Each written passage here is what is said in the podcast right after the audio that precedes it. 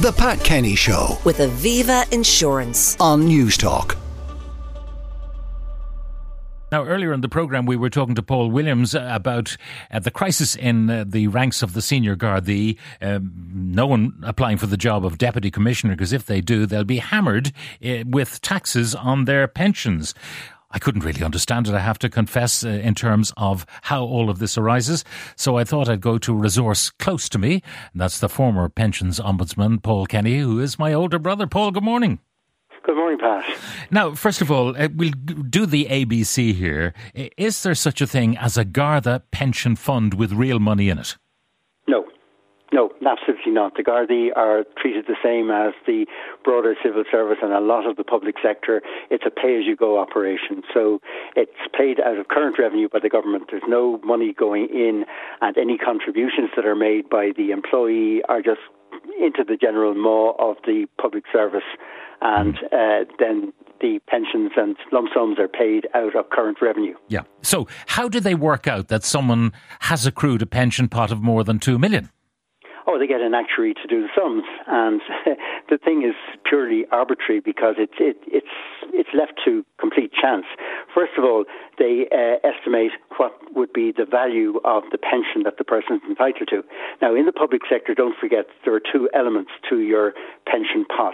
The first one is your lump sum and you have to take a lump sum. You don't have a choice of having a pension instead of that part of your pot.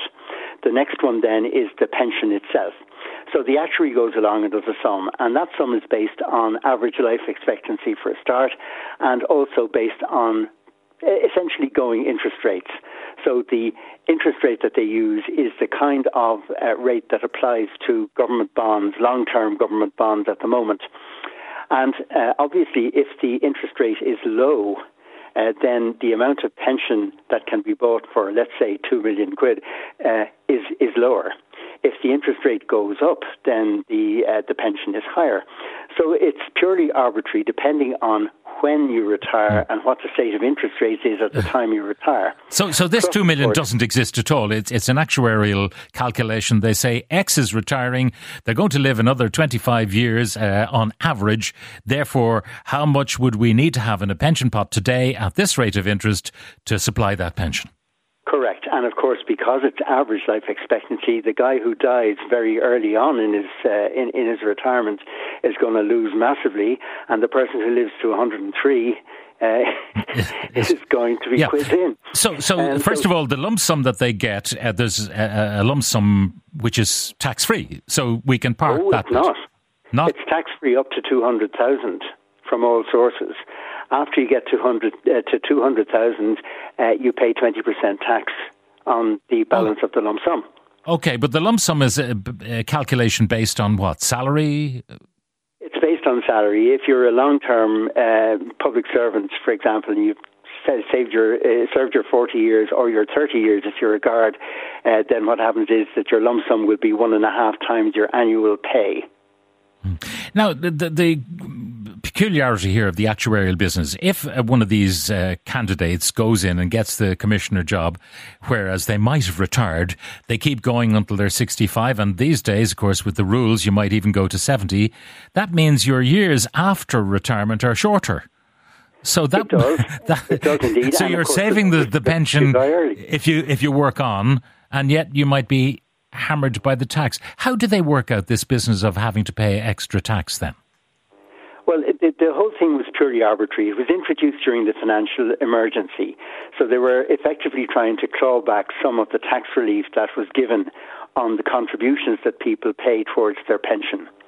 Now, in many cases, there are no actual contributions because uh, in the old, the older civil servants, the earlier appointed civil servants, uh, don't pay uh, an actual personal contribution to their pension at all. It's non-contributory. Um, but for those people who are paying personal contributions, there is uh, tax relief on the contributions, but the tax relief is limited. Uh, to a salary of 115,000. Once you go over that, you are not getting tax relief on any contributions that you pay. So there's a double whammy there. Now, uh, when they do this calculation, they say um, Garda X or Garda Y has accrued a pension pot, this mythical pension pot of three million. Um, How how do they then tax that? Well, they generally, um, first of all, uh, give you the option of paying um, tax out of your lump sum. Um, some of which is already being taxed anyway, uh, and then uh, they will uh, obviously uh, uh, offer to deduct it from your pension as well. But don't forget that the pension is also being taxed. The pension is being taxed under PAYE, and it's subject not only to income tax but to USC. And the higher the pension, of course, the higher the marginal USC. So you're taxed in every single way mm. they hmm. can think of. So then uh, you, you, unfortunately have a heart attack two years after, uh, or say five years after you've retired and having paid all this tax out of your lump sum. Can your widow or widower get the money back? No. Um, they will get the residual pension, the widow's pension or widower's pension, which is half of your own pension. Uh, but that's all they'll get. And of course, that will be subject to tax as well. Hmm. Now, Paul, it seems to me that it just doesn't apply to Gardaí. There must be people all over the place. I mean, there are civil servants. Um, there are government ministers. If you became a minister at a young age and you went in under the old rules, uh, you retire, you might live another 40, 45, 50 years, you die, and then you happen to have married a woman who's 30 years younger than you, and she gets half your pension. Yeah, uh, and I she know. could live for another it, it, 60 years. I mean, like if you start working that out, then the pension could be worth 10 million. Yes, it could absolutely, but you don't pay tax on the 10 million. You pay tax only on the excess over 2 million. Um, and uh, and of course they they don't work that out. Um, uh, they they they work on averages all the time. They don't work on actual. So if you happen to be married to someone who's 30 years younger, that's not really taken into account. Um, but the, the thing that I should say is that this applies to both the private sector and the public sector. But the critical difference is that in the private sector, you will have an actual fund. There is real money that you can draw down on uh, to pay the tax. So you've accumulated a fund of money, you've invested it over the years, and you've got this actual pot that you can draw on. But if you're in the public service, um, and well, that excludes the uh, the state the uh, the state uh, commercial agencies because they generally have funded pension schemes. But in the broader public service, um, it's all pay as you go. So the figures are actually notional. Uh, and that applies to the judges, it applies to the top levels of the civil service and local government, the fire service, the HSE, county managers, uh, hospital consultants, anybody who's in the higher paid range is going to be hit by this. Okay, so in summary, Paul, listening to what you've said and trying to absorb it, uh, there's one word that comes to mind uh, in conclusion bonkers.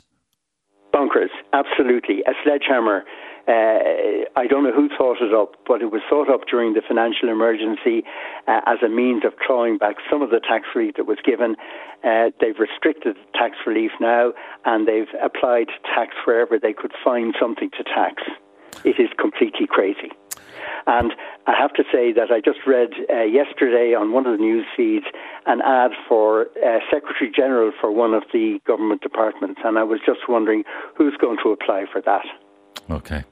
Paul Kenny, uh, the brother and former pensions ombudsman. Thank you, Paul, very much for uh, joining us. Now, coming. The Pat Kenny Show. With Aviva Insurance. Weekdays at 9 a.m. on Newstalk.